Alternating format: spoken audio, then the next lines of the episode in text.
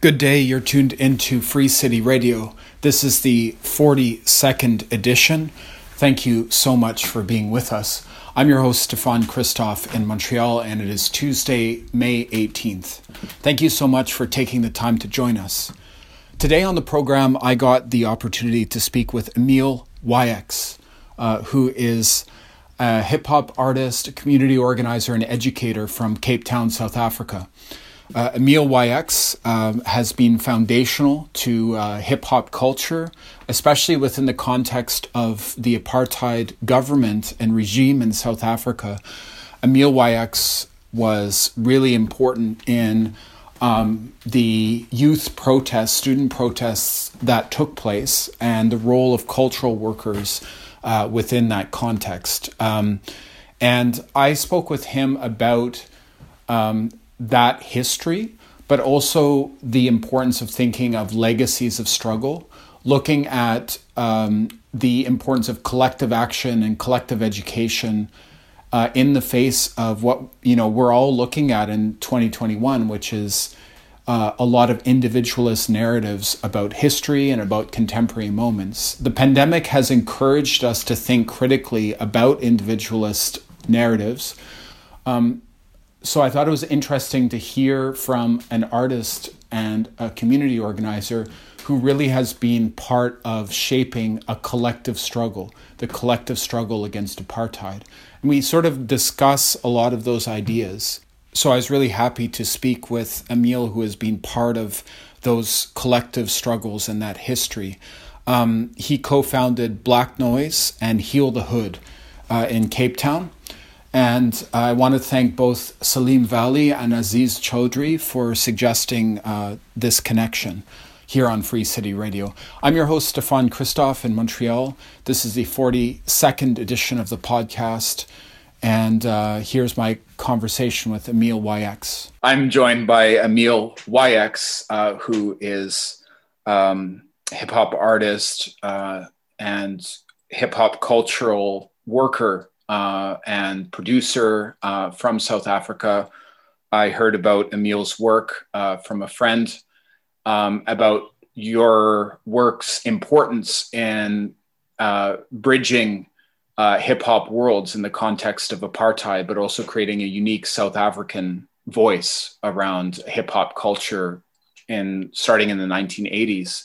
It's really a pleasure to get a chance to learn a bit more about your work and to speak with you today. Thank you so much. No problem. Yeah.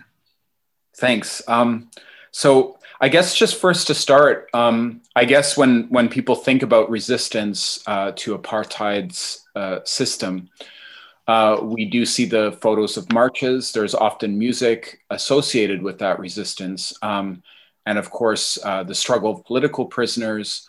Um, but we often don't see sort of like manifestations of uh, artistic voice, um, you know, in terms of hip hop culture or even just mm-hmm. sort of indigenous expressions of Black culture in the South African context as um, uh, as a form of of opposition, but also empowerment. I'm wondering, in in that sort of context, could you share with us a bit about your background and how it was to create that space in in mm. in you know even in the US it's it was such a battle to create the space for hip hop uh, imagine so hearing about that experience in South Africa. Yeah. I mean our our journey was one of um like a very personal one of finding oneself you know? So hip hop hip hop found us as a group of kids who were f- fascinated by uh, black American culture mm-hmm. and anything from the US that black America was cool you know, and we did it without any question. But we also come from a history of um, a displaced people, you know, so we have that commonality with the people of the South Bronx is that they might be in, they might, you know, be American, but they're not American. Like we might be uh, South African, but we're not African because of our, our mixed heritage in Cape Town, because it's mm. a port city, and mm. so that that that commonality is a very very profound and deep one that um, left uh, left us searching for ourselves. But also, our parents played all of the the songs that um, that that hip hop sampled. So it wasn't foreign to us. When we heard it, we were like, "Yo, this." We know this music, right? She was like, That's from an Isaac Hayes track, or yeah, yeah, exactly. Yeah, we were yeah. like, we know this from somewhere. Uh-huh. In the meantime, our folks are like, "Stop doing that American stuff." We're like, "You were listening to this." what do you mean? It's and um, nice, you know, and and uh, I think also the the mixture, the rich mixture, which is also very um, obvious in in the Bronx uh, played a role as well. And mm-hmm. so these these cultures, these people that are searching for themselves, mm-hmm. and I think only years later I realized that it it was this you know common African First Nation um, mm. tradition mm. of like cyclic chanting, cyclic sound mm. that you know created the repetition of the beatbox or the drum. If you think about the hey hey hey hey hey hey hey, hey that's a that's a chant loop, and the beat is the same. It's so that mm. that chant that both drove the MC to shout or the storyteller to tell his story. Um, and so all these commonalities were there without us knowing it. You know, like mm. I, when I went into the circle the first time, I was like, this feels strangely familiar. Mm. And only years later, like post apartheid, I was like, mm. oh man, like I saw a, a Bushman circle where they, you know, they're going into trance and they're chanting and someone's in the circle. And it's that same energy, you know, mm. and and only when once I, I b-boyed to live drums did mm. I realize that it's a conversation, that the mm. drummer mm. and the dancer are having a conversation with each other. Mm-hmm. And trance is reached once you are able to become the rhythm, you know. And you know, the same way they say you go into like you go into like a, a zone, you know, and that is that is the, like trance essentially. Mm-hmm. You know, and mm-hmm. then there was the story of like, you know, the ticha, the healer the Bushman uh, healer would write the story onto the rock, you know, of, of what he saw in his vision. Mm. And that, you know, aerosol art, like all of the elements that are hip hop are actually, you know, so called graffiti. All of these elements are present within hip hop culture that is present in First Nation people, you know. Mm. So, so I'm saying this because I didn't know this when I got involved. I was like, mm. just, oh, this is cool. But there was something, something deeper, you know, um, that was at, at work, you know. And also our hip hop came at a point where myself and Shaheen of Prophets of the City were both involved involved with uh, anti-apartheid um, SRC's uh, Student Representative Council movements, mm. and so it was. We once we heard rap music and we heard the um, what was the song called? I think it's called the Message or something, where they rap about um, you know broken glass everywhere, I think later on in the song somewhere there's a, a, thing about there are flies in their faces and they're living like mice and the houses even make the ghetto look nice. And they're speaking about Africa. And so for the first time I was like, we can actually speak about what's going on in our in our community. Mm. You know, and mm. and and the irony about Cape Town rap is that everybody initially considered it to be anti-drug because the first rappers were rapping about the drug situation in the community or about problems mm-hmm. relating mm-hmm. to apartheid. But we yeah. were we were we were we were too young to comprehend like the struggle in in, in and and this is not just mm-hmm. like me but all of my generation. So mm-hmm. hip hop, you know, there's a there's a documentary called Hip Hop Revolution, which I think completely distorts the role of hip hop in um, in in the in bringing about the political change in South Africa mm. because those kids were way too young. Hip hop didn't didn't have a big enough impact and following at that point mm-hmm. to really be a political force to bring about the change in the country. It impacted myself and others that were my age that were part of the the uprisings in the schools, mm-hmm, mm-hmm. you know, but we weren't, you know, most of those kids at the schools were not aware of what was going on politically. And, and to be honest with you, I think that even those who gave up their lives were not aware about what was going on behind the scenes um, as far as nations exchanging uh, armaments and, and all of the other like clandestine move, um, um, activity yeah. that was happening. And so, you know, it's, so I don't, I, I think, think often people make the mistake of saying that hip hop um, brought about this change in South Africa. Mm. I think hip hop started with like prophets of the city and black noise to become political mm. and and actually start asking questions when the rest of the world was celebrating um, Nelson mm. Mandela we were asking pertinent questions about mm. how how how is the Freedom Charter being implemented? You know, sure. why is there no education for free? Mm-hmm. Why are we not learning about African history and African mm-hmm. heritage?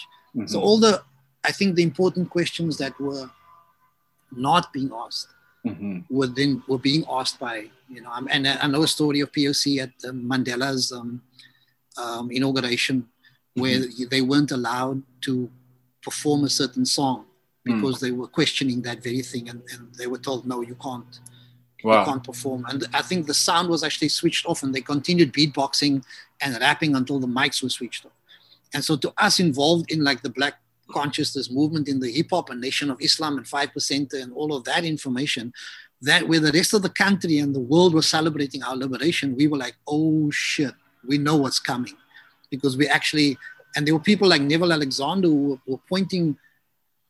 We didn't really know that then, but he was pointing in his house. I remember his house got bombed. Like this was when people were getting ready for the the election. And I was like, why are they bombing this dude's place? Because he in 1994. Yeah, around that same period, just before the election, actually. Mm-hmm. And so only afterwards we realized, oh, because he was speaking about that the current government is buying into the franchise of capitalism. Because he didn't, he said we didn't fight for this. So, you know, I mean, yeah, I mean, thanks for all this background. I think um, one just point I just wanted to sort of draw on a little bit that yeah. maybe people haven't got the chance. Some people watching this might not have gotten the chance to hear directly from somebody had who had a relationship to the student protests that mm-hmm. took place uh, during apartheid and um, yeah i've spoken with salim vally before on the on this yeah. program uh, south african um, activist.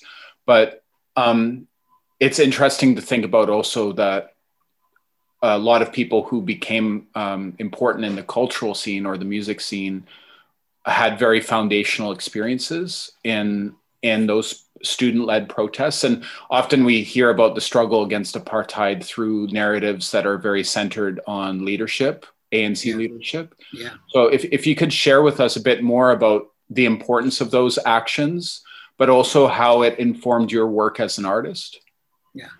I mean, for, for me it was try, it was difficult to find the information necessary. You know even though like these the leadership was there mm. i mean for one we knew that what, what we were confronted with was wrong. We knew that apartheid as an entity the structure was wrong and needed to be toppled right?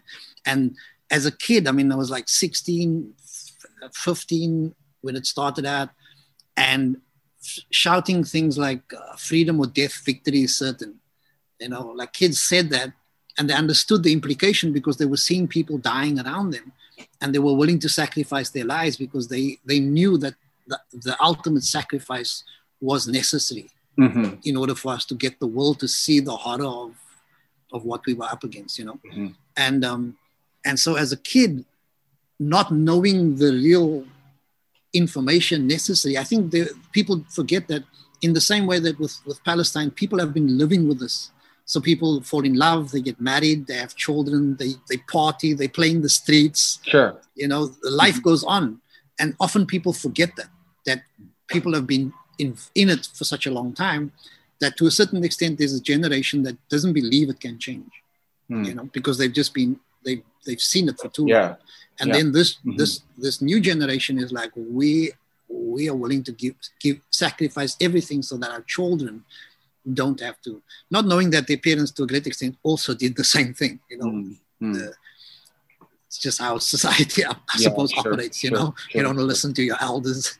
you think you can do much better than them always, mm-hmm. um, and and and what what what that experience was like was um, going fearfully to like these mass gatherings. You know, there's actually a song, and I, I put up the actual footage of the day I, it's called Butterflies Fly By. It's a day I actually attended a, um, a mass rally in Wynberg. It's the same day that the Wynberg Seven were arrested. Mm-hmm. And a lot of those kids have never been the same because of being, I was part of the kids that did the protest, but those guys were arrested and they were called the Wynberg Seven on that so, same so the, day. The, just, just for people who aren't aware, that protest was? It, it was a, a, a anti-apartheid uh, um, school rally. Mm-hmm. So kids from around the, the, the, area I live all came together at one school in, in Wynberg. And um, on that same day, it was just mass mobilization of the youth. You know, on that same day, in mm-hmm. another area, um, a, a, group of kids got together on Thornton Road where um, the event called the Trojan Horse, um, where the security forces hid inside this railway truck. And as the truck came, the kids were stoning it because they were stoning all government um, vehicles. Yeah, symbols of the apartheid state. Yeah, exactly. Mm-hmm. And then they popped out on top and started shooting at random and killed quite a few kids. That what were day standing. was this? This was the, I think it was the, the date was 20, 25th of October, mm. uh, 1985. Wow. Okay. So this happened on, on the same day in two different areas, and I was at the one um, place in Wynberg where it happened, and I've never I never spoke about it, and I've, I only started writing about it way afterwards because you know you they actually the weirdest thing happened was I was in uh, touring Sweden with Black Noise, and one of the, the, the teachers asked me, "Can I share with the kids?" And I, as I was vividly telling the story, kids mm-hmm. started crying in the audience because they they'd spend a few days with us. And you know, you push back this and you, you, giggle and laugh to to hide the pain of what you actually went through as a kid. Sure. And when these these kids started crying, it dawned on me, damn, like I haven't dealt with it either, mm-hmm. because I, you know, I had to push it back, you know. And so mm. I wrote this the song, and as soon as I wrote the song, a friend of mine sent me um, had done a documentary about Black Noise and sent me my tapes back. And when the tapes came back, there was this extra tape. I was like, "Yo, this isn't mine." But you know, you always want to see what's on it. so, I, mm. as I put it in to look at it, there was this actual day of the of the um, the Wynberg event, the rally at Wynberg that I attended you know oh. and so and so all i did was i because i had written the song already i just added the footage and it's there's probably almost i think 400000 people have watched it you know and there's, wow. there's over a thousand people that have uh, that were there and you know commented about that this helped them to deal with it because they they never ever dealt with it. There, were, there was a kid that commented that, you know, I never knew my dad or our community was involved with the struggle because all they always show is is uh, Sharpeville or, you know, the black involvement and not necessarily like the so-called mixed race colored people from Cape Town participating in this anti-apartheid movement, mm-hmm. and so it gave opportunity for people to engage with their with their kids you know, because kids saw their, their, or their parents saw themselves and were like showing their children. And then their children wrote to me and said, yeah, this was so necessary. We, we mm. needed to have my mm. dad speak about this. You know, people were writing from England and from Australia and New Zealand who all left the country, you know, who were mm. all there on that day. And like, you know, mentioning how they could still smell the, the, tear gas and what it felt like running away from being shot at as a kid mm-hmm. and, you know, having a gun being pointed at you while you're sitting in a, in a school quad listening to the speaker. Mm-hmm. So it's very profound, like in, impact on a huge amount of people that I think you know is embedded in the high level of crime in, and violence in South Africa, mm. domestic violence, uh, mm. you know, uh, gender-based violence. All of those things have this this history of hurt that has never been um, never been addressed. You know, and, and so so so that's the. I think that that's the the reality of South Africa that people you know people have been almost romanced out of you know by the the illusion of this trc fixed everything. Trc was horrible. You know i cried every the night and then reconciliation I, yeah the truth and recon, reconciliation. It was like it was like a freak show for people to feel good who, who who hurt us. And we felt we continued to feel bad. And we never like none of our pain was alleviated by it. the people who were there. I mean i sat watching um, uh, one of the, the uh, young women who was at, at the TRC speak about this day that I was that I was at that school. Yeah. And explain what she went through. And I I was bawling. You know, I mean my my folks had like left, they didn't want to, you know, see us be hurt any longer. So they obviously like, you know, and a lot of people gave up on it. As, as soon as it was showing our pain mostly, people were like, this isn't helping us. It's just, yeah, we're remembering, but we nobody's there's no therapy for this you know it's just we we have to deal with the and and at the same time these people are being forgiven who caused us this pain you know left right and center they are being forgiven and like there's no there's no reparations there's no mm-hmm. nothing you know so, so I, was, I, wa- yeah. Well, thank you so much for sharing that. I wanted to build on that point just in terms of understanding um, not just the point of like quote unquote post apartheid South Africa, but just sort of like conceptually to think about mainstream narratives around like seismic political change, right? I mean, what the the the the the details that you're sharing about your experience in the student led protests, the youth protests, and, and also the apartheid era state repression and violence that people experienced, um, and how that wasn't addressed. Um, and, and just to sort of link to sort of maybe uh, to think critically about current events, right? Um, there's, of course, a lot of economic and neoliberal policies of inequality that continue in South Africa. But also to think about sort of the ways that coming to terms with the, the the trauma the collective social trauma of these events is important. And and you know and tying it to what you were saying about thinking about the way the news reports on events. So you know we're you know you mentioned palestine and you know we're getting reports. I'm just mentioning that because it's in the news right now. Yeah. and i know there's such an important solidarity movement for palestine in south africa. Yeah. You know this idea that okay well there's this many people died there's this many people injured and there's these statistics. But obviously as you shared um, these moments have like lasting legacies that impact communities for a long time um, yeah. if you could speak to the importance of, of trying to understand and grapple with sort of that legacy impact of like yeah. systemic colonialist violence yeah you know the I think uh, for, for me, it's been a, a, a lifelong journey to, to find, um, find peace within myself, 1st mm-hmm. of all, you know, and to find myself, you know, and, mm-hmm. and, and so hip hop, hip hop was the, the gateway to that, mm. you know, that, that there were people that have experienced this before, before, you know, mm. and mm. people that once I took a step in their direction would find me and I and I've been lucky because I've been able to take steps in those directions. You know, right on. You know, and so, uh, but it's not that's not the story for everyone, because mm. the the majority of the people are confronted with the, the, the normality.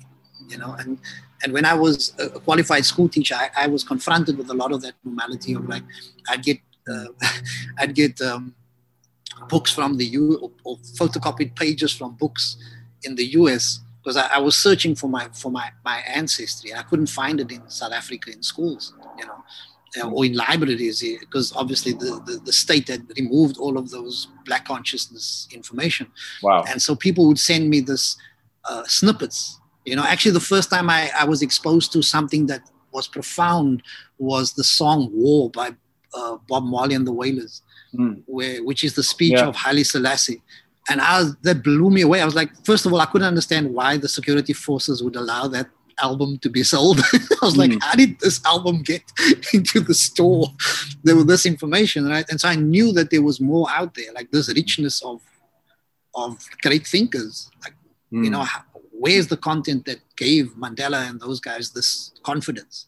You know, and so like it was more like a breadcrumb trail trying to find that. You know, and it's difficult to explain to people who live outside of South Africa because it's, I mean, I, I, suppose I shouldn't say that because even here in the US, I see like African American communities not being able to or not knowing the amount of things that they've contributed to civilization, you know, um, both here in the United States and in, in Africa uh, as, as part of their ancestry. You know? sure. So, so accessing that information through like bits and pieces is what brought me to to fa- to walk a different path. I, I, left teaching as soon as I got this information. I was like sharing it with the kids in my class because I couldn't hold it to myself. I was like, I'm a teacher. I supposed to, you know, share this. Mm-hmm. and immediately, this is still during during apartheid. You know. Oh wow. And, yeah, and so so it became uh, that the principal became nervous because I was sharing this like because I was speaking about like the fact that you know because the religious schools are saying possibly Jesus was black. You know, he wasn't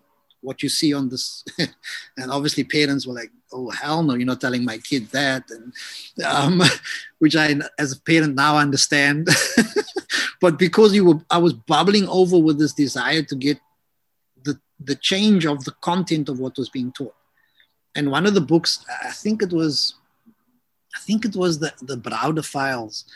Um, Anthony Browder wrote this book where he dissected various things, and I think it was in there that he said that it's not knowledge that is power, but it is the ones who control the content of what constitutes knowledge that have the power.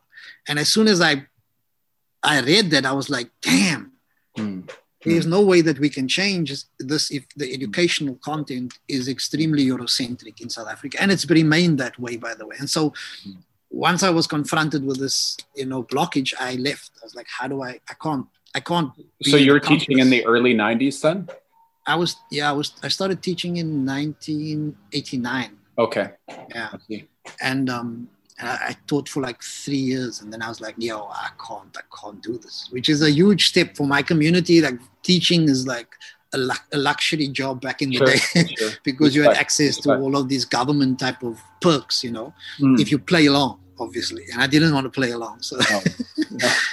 um, and so, like, I think those, like those, that first um, step out of the norm mm. made me see the norm completely differently from most people mm. you know and i still do till this day like what when like everybody's wanting to buy in and assimilate into this this system yeah i don't see that as the way for us to bring about change like it's the system has caused almost the complete destruction of the planet for me to send for us to send our kids to that system to continue doing that mm-hmm. makes no no sense to me whatsoever you know um, so anyway so all of this i think the history of that that uh, info that initial information from our elders mm-hmm. and it was small things that they said like people like dr neville alexander his statement about you know why are we buying into the franchise of capitalism mm-hmm.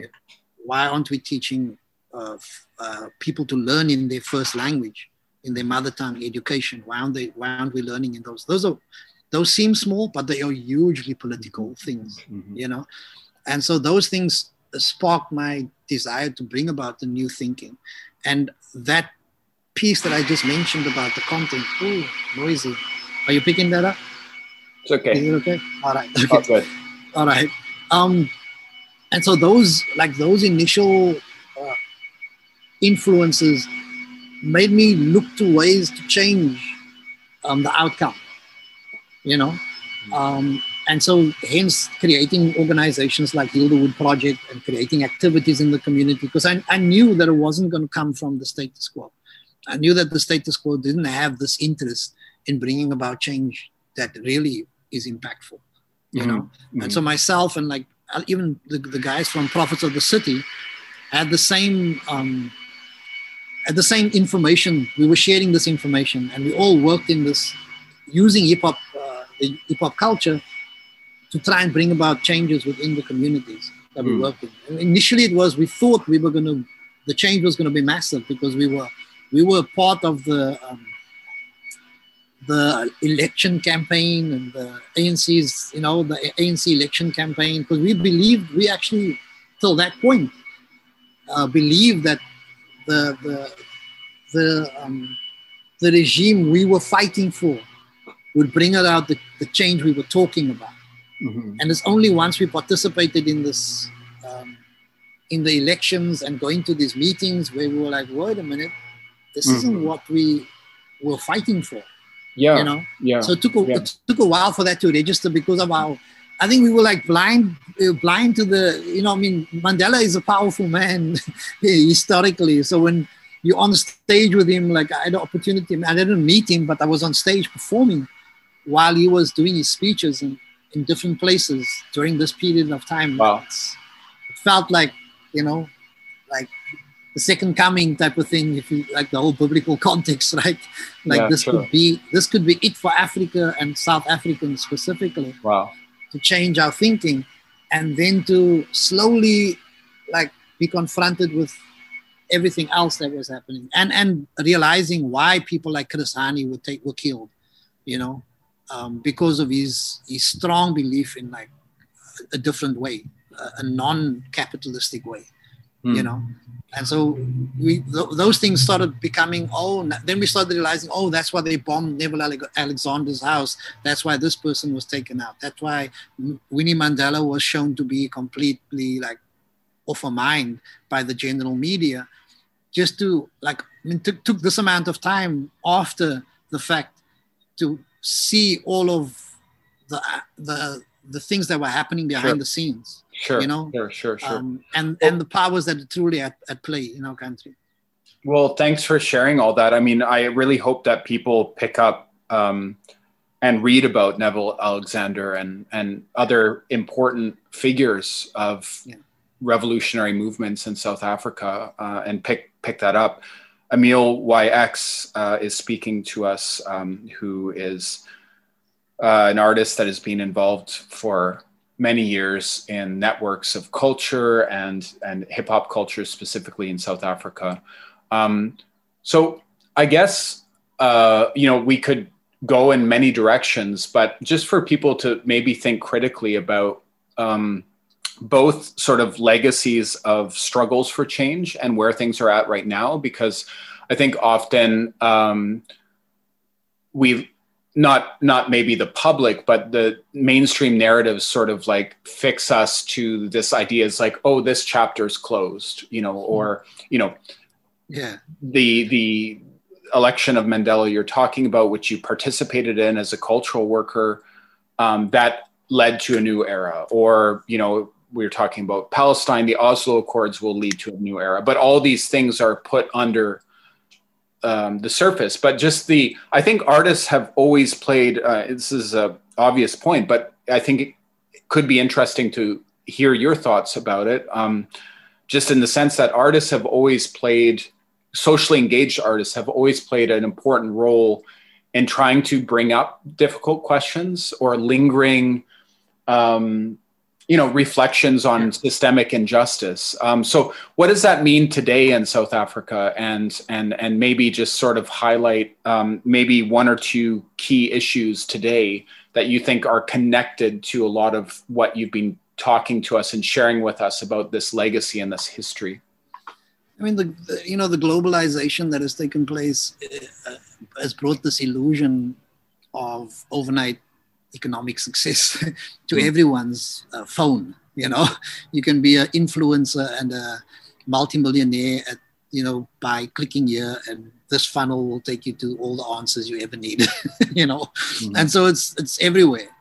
And and the the majority of the thinking in South Africa that's been that's been splashed on on in the general media of success being this super wealthy, you know, and and and then nothing else. You know like there's wow. no yeah there's no um the, the people doing the work are seldom seen. The people who are out in in the, in the townships uh, you know with soup kitchens and teaching a child in the garage are very seldom celebrated as much as like you know uh, the, the owner of Amazon, for example, you know, he's like lauded globally, you know, and and and and the same with like the local version of them or, mm. or, or, what is pushed to the kids at the school. You can mm. become this if you just study hard, you know? Mm. And so it's that same narrative that I see everywhere else that people want to get the best job so they have a, a, a luxurious life. You know, individualist frameworks. Yeah, extremely individual. Yeah, exactly.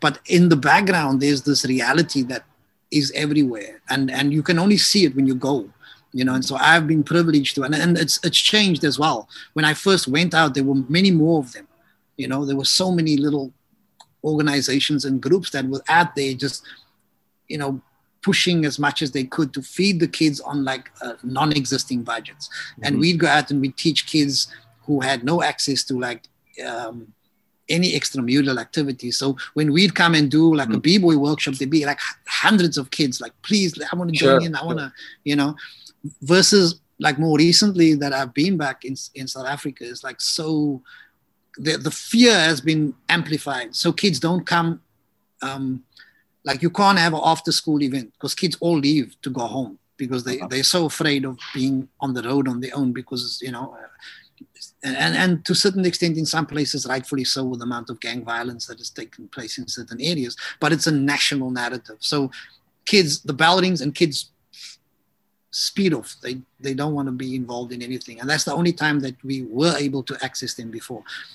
More, and so we've insisted that the only time we'll teach is if you give us an actual uh, class during the school day. Sure. You know, and so we have so we've been able to because the content of what we're teaching is is the teachers are realizing yeah this this is helping a great deal because kids who you know who never rapped who never sang who never spoke who never danced are now coming you know coming out of their little cocoons and and it's helping with the education you know on, on a broader scope you know so so for me like that um like that that is the the for the the the real where the real changes are taking place in South Africa. And unfortunately, the, the mass media is in the pocket of who's selling that other version of, mm.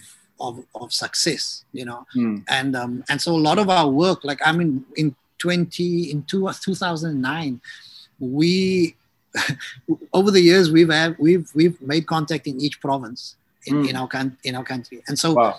that year we went to sleep on the floor in people's houses and taught for free throughout the country and went to schools and some schools didn't like some of the things we were saying because you know we were we were speaking truth to power you know we were we were exposing histories that nobody else was speaking about hmm. you know we were we were exposing the the contributions that Africa has made to civilization, which some hmm. schools were feeling awkward because they were white kids, and we were speaking about, you know, black consciousness and Africans that have contributed to civilization, which makes no sense because you know, has it okay to just speak about Europeans that have contributed and, and not yeah, Africans, you know? Mm-hmm. And so, so it was a, a huge eye opener for me mm-hmm. that throughout the entire country, we saw 50 schools and it's about like maybe around 60,000 kids in a period of a month, right?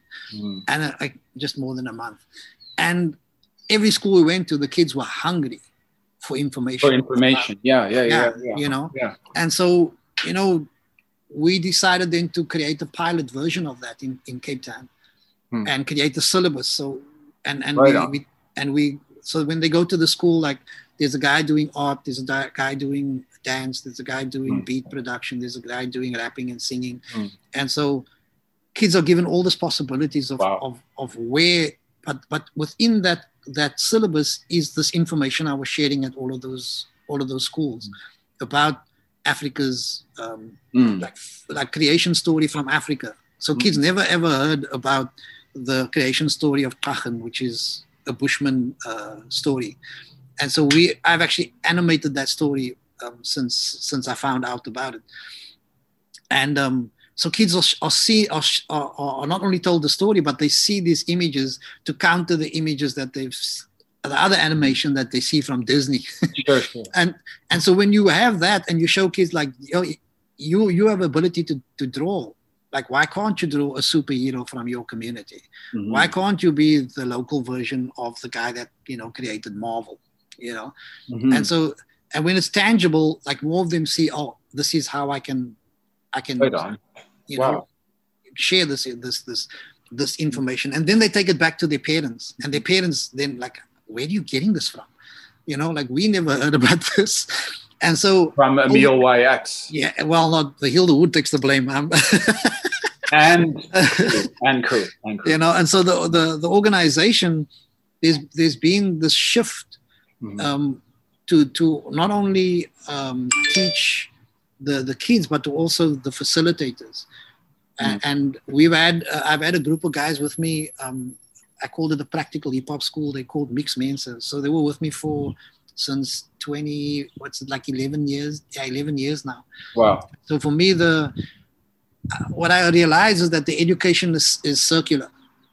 Like I'm teaching them and I'm learning in the process. And they teaching me by the, the exchange.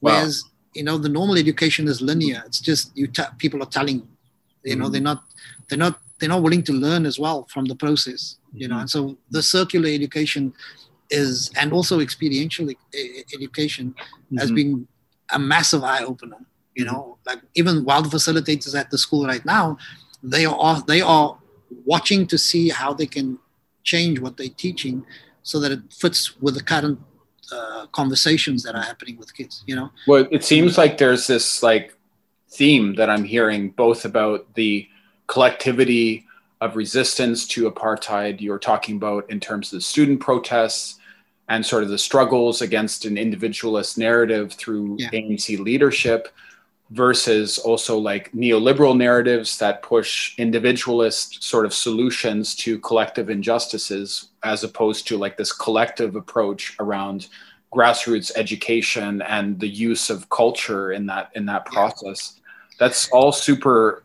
um and, and the action i must i must add that the action that people see is is the real power so these kids see us do this, and that is what empowers them. They someone that they can relate to.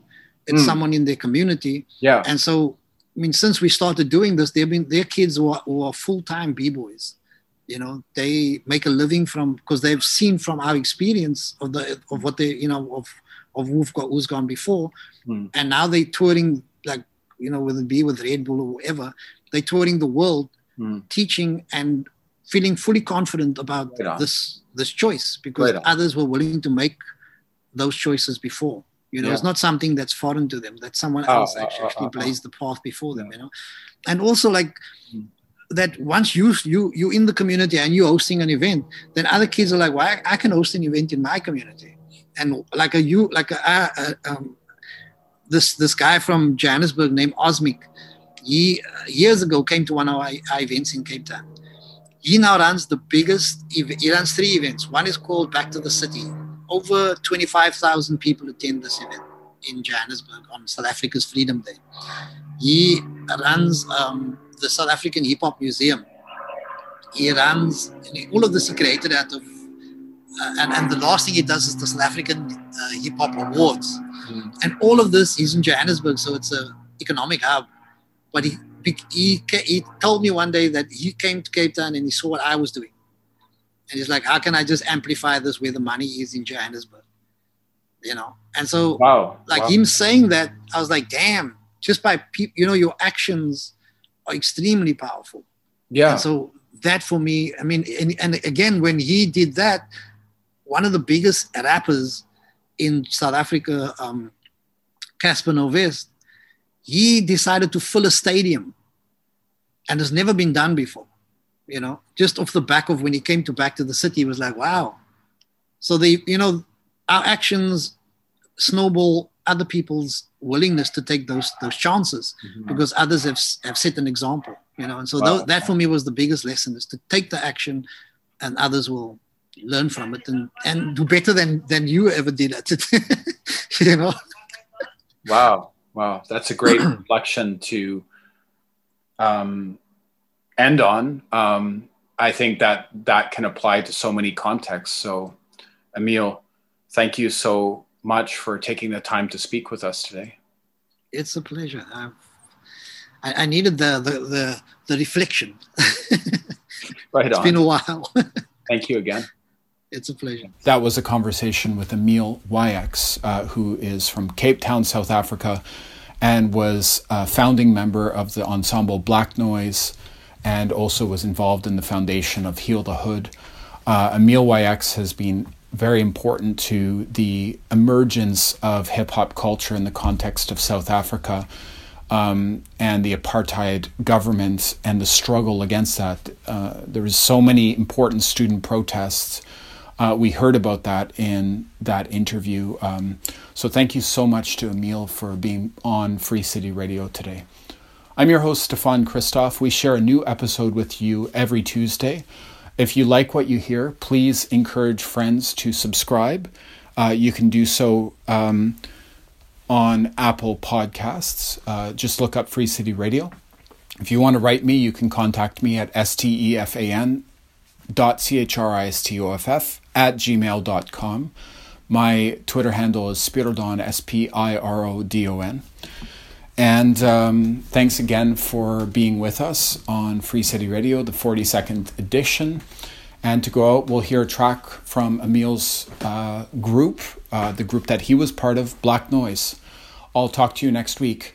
And Uh, as we heard in the interview, it's very important right now to say free Palestine, to end Israeli apartheid, and thinking critically and meaningfully about the connection and the the strong relationship between the struggle against apartheid in South Africa and the struggle against Israeli apartheid is really important as we continue to build the global boycott, divestment, and sanctions movement against the Israeli government. So, thanks again to Emile YX for joining the show, and I'll talk to you next Tuesday. Take it easy.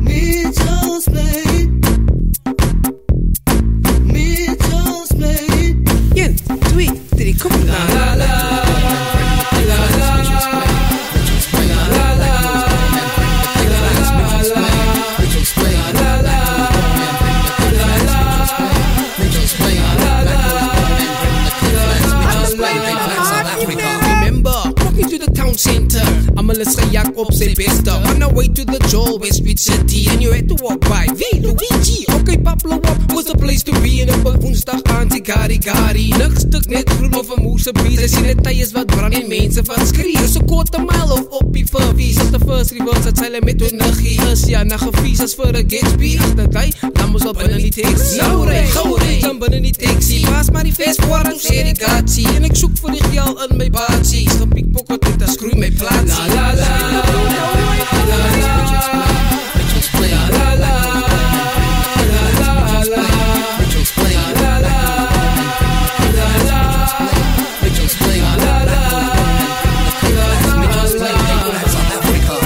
Nooit is hier in die plein gebore. Tevore het ons gebruik maar sonder woorde Popline, Rocklands, Pelican Way where B-boy Mikey did stay. Way back in the day in the 1982s We were the first breakdance crews. Remember Route 66 in die center? Had ons ons eerste ja. Maat ons een plek aan die lente gee Daar het die gedachte van Black Noise gebeur Het met Molly Mikey, Tommy in die wiel Wat ons aangepraat het is vandag voor heel Practice by deze plek by die farm. Onze hip-hop crew gedachte was die bomb Toen voor self by Nikkere in die plein. Now heal the hoods about healing your brain. La la la La la La